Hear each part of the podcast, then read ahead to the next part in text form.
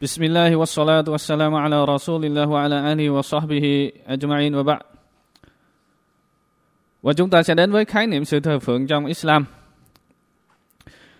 Allah đã tạo hóa ra con người trên trái đất với mục đích rất cao quý và thiêng liêng. Mục đích tồn tại của con người vượt hơn hẳn các loài tạo vật khác của Ngài cùng sống trên mặt đất. Rằng chúng chỉ để ăn, uống và quan hệ giao phối với nhau. Còn mục đích của chúng ta là là thờ phượng Allah đứng tối cao và ân phúc. Ngài phán, và ta, tạo hóa loài jin và loài người mục đích chỉ để chúng thờ phượng riêng ta. Ta không đòi hỏi bổng lộc từ chúng, và cũng không đòi hỏi chúng nuôi dưỡng ta. Quả thực Allah mới là đứng ban bổng lộc cho tất cả. Ngài là đứng của mọi quyền lực và sức mạnh chương 51 Az-Zariyat câu 57 đến câu 58. Tuy nhiên, khái niệm thờ phượng trong Islam không phải chỉ gói gọn trong việc thực hiện các lễ nguyện salat, các lời tụng niệm, các nghi thức được thực hiện vào các thời điểm nhất định nào đó mà phạm vi của nó bao rộng và bao la hơn rất nhiều. Quả thực nó là một hệ thống phép tắc của toàn bộ đời sống con người. Allah subhanahu wa ta'ala phán rằng Hãy bảo họ Muhammad quả thực việc nhân lễ nguyện salat của ta, việc tế lễ của ta, cuộc sống và cái chết của ta đều hiến chọn cho Allah.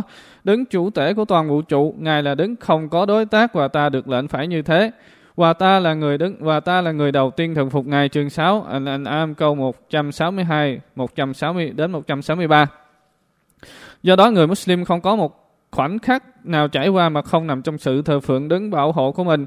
Khái niệm Islam phủ nhận sự thờ phượng cần phải có trung gian giữa Allah và các bề tôi. Bởi vậy, trong Islam sẽ không có các thầy tu hay những người chức sắc đại diện cho tôn giáo mà mỗi cá nhân Muslim sẽ dâng lễ nguyện Salah một mình hay cùng với tập thể ở tại masjid hay ở tại nhà hoặc bất kỳ nơi đâu sạch sẽ có thể thực hiện cuộc lễ nguyện Salah lễ nguyện.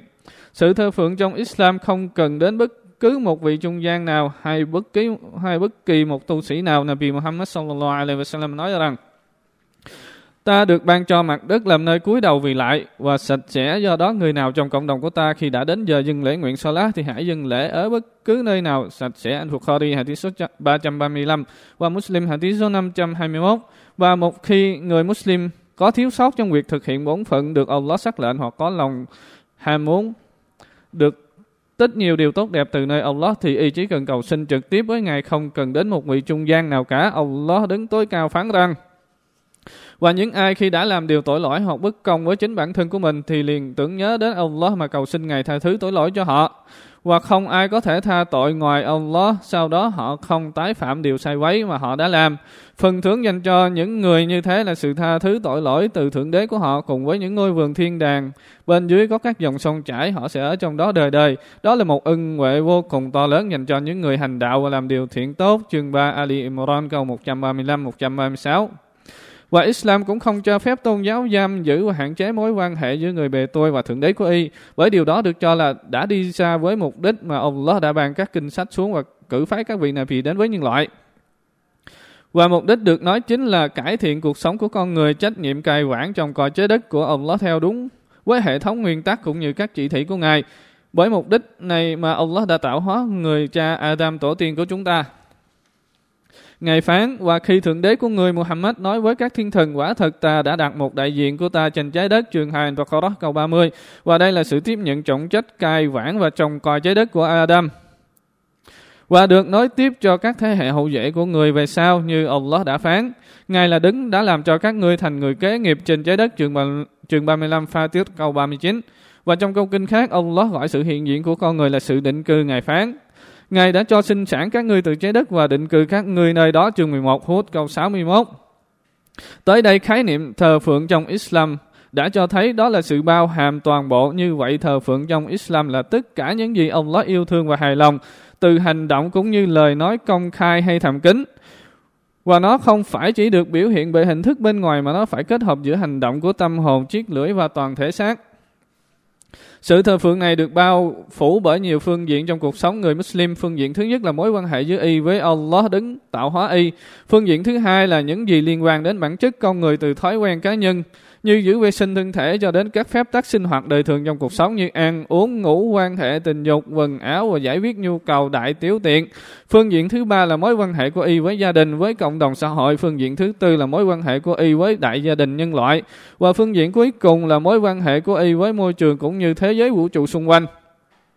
Và hệ thống phép tắc của Thượng Đế về sự thờ phượng trong Islam luôn trói buộc lẫn nhau trong cơ cấu đức tin iman bao bao hàm trọn vẹn từ gốc đến ngọn, như Nabi Muhammad sallallahu alaihi wasallam đã nói, đức tin iman gồm bảy mươi mấy phần. Phần tốt nhất đó là lời tuyên thệ, la ilaha illallah tức là không có thượng đế đích thực nào khác ngoài Allah. Phần thấp nhất là nhạc gai trên đường đi, và tính mắc cỡ cũng là một phần của đức tin Iman. Muslim Hadith số 25. Và tất cả các mối tương quan đó đều nằm trong sự kết nối độc đáo và hài hòa, không chấp nhận sự phân biệt giữa đạo với các khía cạnh của đời sống con người và những người phân biệt giữa đạo và đời sống bị Allah chỉ trích và khiển trách, ngài phán phải chăng các ngươi chỉ tin một phần kinh sách và phủ nhận phần còn lại do đó, Hình phạt dành cho những ai trong các ngươi làm điều đó không gì khác hơn là sự nhục nhã ở đời này rồi vào ngày phục sinh. Họ sẽ nhận sự trừng phạt khủng khiếp hơn và Allah không phải không hay biết những gì các ngươi làm. Những người đó là những kẻ đã mua đời này với giá của đời sau. Bởi thế, việc trừng phạt sẽ không được giảm nhẹ với họ và họ cũng không được ai cứu giúp. Chương 2 Al-Baqarah câu 85, 86. Và Allah đã xác lệnh cho những người Muslim phải nhận lấy tôn giáo với tất cả toàn bộ các nguyên tắc và chỉ đạo của nó và cảnh báo họ không được phân chia nó thành từng phần riêng lẻ và quay mặt với một phần nào đó của nó bởi đó là một hành động coi thường một hành động chống đối lại với quyền thống trị và điều hành của các của mọi vấn đề của đời sống con người. Và trong thực tế đó là sự theo bước của Satan, là sự đáp lại lời kêu gọi của nó đến với con đường lầm lạc, luôn làm cho một người ở trong trạng thái phân vân khiến y bỏ đi một phần nào đó rồi dần dần bỏ đi tất cả. Allah đứng tối cao phán. Hỡi những người có đức tin, hãy gia nhập Islam một cách trọn vẹn và chớ đừng theo bước chân của Satan, bởi quả thật nó là kẻ thù, thực thụ của các ngươi. Chương 2 Al-Baqarah, câu 208 Quả thực, sự hài hòa trong Islam giữa đạo và đời, giữa linh hồn và thể xác, giữa cõi trần và cõi đời sau, giữa cá nhân và cộng đồng xã hội được nói bởi nhiều câu kinh khác nhau trong Quran. Tiêu biểu các câu kinh nói về sự hài hòa của cuộc sống với mối quan hệ giữa con người với Allah trong một khía cạnh và giữa con người với nhau trong một khía cạnh đạo đức và cư xử giao tiếp là các lời phán của Allah. Ngài phán, sự ngoan đạo và đức hạnh không phải ở việc các ngươi quay mặt về hướng đông hay hướng tây, mà sự ngoan đạo và đức hạnh là ở việc ai tin tưởng nơi Allah, tin nơi Ngài phán xử cuối cùng, nơi các thiên thần, các kinh sách và các vị Nabi của Ngài, và vì yêu thương Ngài mà bố thí của cải cho bà con ruột thịt, cho các trẻ mồ côi, cho những người thiếu thốn, những người lỡ đường và những người ăn xin và để chuộc lại và giải và để chuộc và giải phóng những người nô lệ, chu đáo dân lễ nguyện so đóng sa cá thực hiện lời hứa khi đã hứa, kiên trì chịu đựng trong nghịch cảnh và thiên tai và trong mọi sự khó khăn. Đó đó mới là những người thực sự thực sự chân thật. Đó mới là những người thực sự ngay chính sợ Allah chương 2 Al-Baqarah câu 117 và ngày phán tiếp. Các ngươi hãy thờ phượng Allah và tuyệt đối không được shirik với Ngài, tức là tổ hợp với Ngài trong cách thờ phượng. Bất cứ cái gì và các ngươi hãy ăn ở tử tế với cha mẹ, với bà con ngục thịt, với trẻ một côi, với người thiếu thốn và hãy cư xử tử tế với xóm giềng gần xa, với bạn bè, với người lỡ đường và với những người là tù binh trong tay các ngươi. Bởi quả thực Allah không yêu thương những kẻ tự phụ và kiêu căng, những kẻ mang tâm tính keo kiệt và xúi dục thiên hạ keo kiệt như mình và thường che giấu những thiên lộc được Allah ban cho và ta đã chuẩn bị cho những kẻ không có đức tin một sự trừng phạt nhục nhã và những ai tiêu dùng tài sản của họ chỉ với vì muốn phô trương cho thiên hạ chứ không phải vì tin tưởng nơi Allah và đời sau. Và ai lấy Shaitan làm bạn thì đó là một người bạn xấu nhất. Chương 4 Anh Nisa câu 36 đến 38.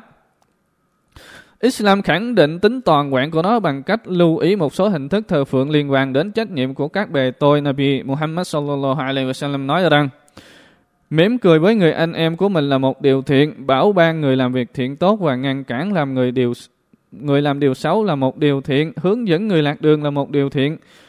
Nhìn người thấp kém hơn mình với cái nhìn không coi thường là một điều thiện, nhặt viên đá, cái gai khúc xương trên đường đi là một điều thiện. Và việc lấy thùng của mình đổ hết vào thùng của người anh em là điều thiện. Thuyết Misi Hà Tí số 1956. Và Nabi Muhammad sallallahu alaihi wasallam cũng đã để một thước đo về những việc làm phúc thiện người cung cấp các khái niệm toàn diện về sự thừa phượng trong trong khi người lại đặc biệt một số hình thức thờ phượng này hơn những hình thức khác, và một số này được làm được làm thượng đế yêu thương hơn một số khác. Người sallallahu alaihi wasallam nói: Người Allah yêu thương nhất là người mang lại nhiều phúc lợi nhất cho mọi người. Và việc làm yêu thương nhất đối với Allah là mang lại niềm vui cho người Muslim hoặc giúp y quên đi sự phiền muộn hoặc giúp y thanh toán nợ hoặc giúp y xua đuổi cơn đói và quá thực. ta đi cùng với người anh em của ta vì giải quyết vấn đề của y là điều yêu thích hơn việc ta ở trong masjid suốt một tháng trời. Ibn Abu Ad-Dunya ghi lại ở phần giải quyết các nhu cầu cần thiết. Và anh Bani đã xác nhận là hadith tốt và các đường truyền dẫn tốt hadith số 906. Nếu người Muslim luôn giữ gìn các tình yêu này với Thượng Đế của y thì chúng sẽ thúc đẩy y làm nhiều điều tốt hơn, cũng như thúc đẩy y nỗ lực phấn đấu làm điều tốt, ngay cả làm điều tốt với các loài vật. Quả thật Nabi Muhammad sallallahu alaihi wasallam có nói, không một người Muslim nào trồng một loại cây trồng mà lại không là điều kiện không là điều thiện. Mỗi khi cây trồng đó được ăn thì y được ghi cho một điều thiện. Khi một thứ gì đó bị lấy trộm từ cây trồng đó thì y được ghi một điều thiện. Khi cây trồng đó bị thú dữ ăn những gì từ nó thì y được ghi một điều thiện. Chim chóc ăn nó y cũng được ghi một điều thiện và bất cứ ai đến sinh thì y được ghi cho điều thiện. Muslim hadith số 1552. Và Nabi sallallahu alaihi wasallam đã đặt trong tâm hồn người Muslim những cảm nhận sâu sắc về tầm quan trọng của mọi hình thức thờ phượng. Ngay cả đó là trách nhiệm đối với loài vật quả thật người sallallahu alaihi wasallam đã thông điệp cho các vị sahabat của người cùng với những người Muslim sau họ. Câu chuyện rằng có một người đàn ông ở thời trước khi nhìn thấy con chó bị khát nước, thì y đã lấy giày của mình múc nước cho nó uống. Do đó, để đáp lại việc đó, Allah đã thu nhận y vào thiên đàng. Nghe xong Nghe xong câu chuyện các vị Sahaba hỏi, thưa Rasul của Allah, đối với loài vật chúng ta cũng được ân phước hay sao? Người sallallahu alaihi wasallam nói, với tất cả loài có sự sống đều có ân phước. Anh Bukhari hadith số 174, Muslim hadith số 2244. Còn đối với trái còn đối với thành quả của việc thờ phượng mà người Muslim phải thực hiện Đối với thượng đế của y thì rất nhiều tiêu biểu như làm tâm hồn thanh thản và thể xác luôn luôn hành động ngay chính. Đó là điều giúp một người tìm thấy nguồn hạnh phúc trong thế giới trần gian và đó là điều tốt đẹp trên thế gian cái mà không phải những gì chúng ta đang nhìn thấy từ sự ổn định tâm lý và xã hội trong cuộc sống của người Muslim được Islam hướng dẫn mà là kết quả của sự vâng mệnh và đức tin iman Allah đứng tối cao phán. Ai làm việc thiện dù nam hay nữ và là một người có đức tin thì chắc chắn ta sẽ cho y sống một đời sống lành mạnh và tốt đẹp và chắc chắn ta sẽ ban cho họ phần thưởng tùy theo điều tốt nhất mà họ đã làm. Chương 16, Al-An'am câu 97, An-Nahl câu 97. Và ngược lại quá thân những gì được được nhìn thấy ở một số cộng đồng và các tội phạm xã hội, các chứng bệnh tâm lý như các tình trạng tâm lý buồn chán, phiền muộn căng thẳng và trầm cảm dẫn đến tỷ lệ cao đáng lo lắng về tự tử. Allah phán rằng Ai theo chỉ đạo của ta thì sẽ không làm lạc cũng không khổ sở. Ngược lại ai tránh xa thông điệp nhắc nhở của ta thì chắc chắn sẽ sống một cuộc đời eo hẹp không an tâm và khổ sở. Và vào ngày phục sinh ta sẽ phục sinh y trở lại mù lòa chương 20 to hà câu 123 đến 124. Tuy nhiên phần thưởng lớn nhất mà người có đức tin sẽ đạt được trong việc thờ phượng Thượng Đế của y chính là thiên đàng của Allah và sự hài lòng nơi Ngài. Ngài phán, Hỡi những người dân đời sống trần tục này chỉ là một sự hưởng thụ ngắn ngủi và bản thực đời sau mới là một nơi ở vĩnh hằng. Ai làm điều xấu thì chỉ bị phạt ngang bằng với việc xấu đó, còn ai làm điều thiện bất luận nam hay nữ và có đức tin sẽ sẽ được vào thiên đàng nơi mà họ sẽ hướng nguồn bổng lộc vô tận chương 40 Gò Phiết câu 39 đến câu 40. Cảm ơn các bạn.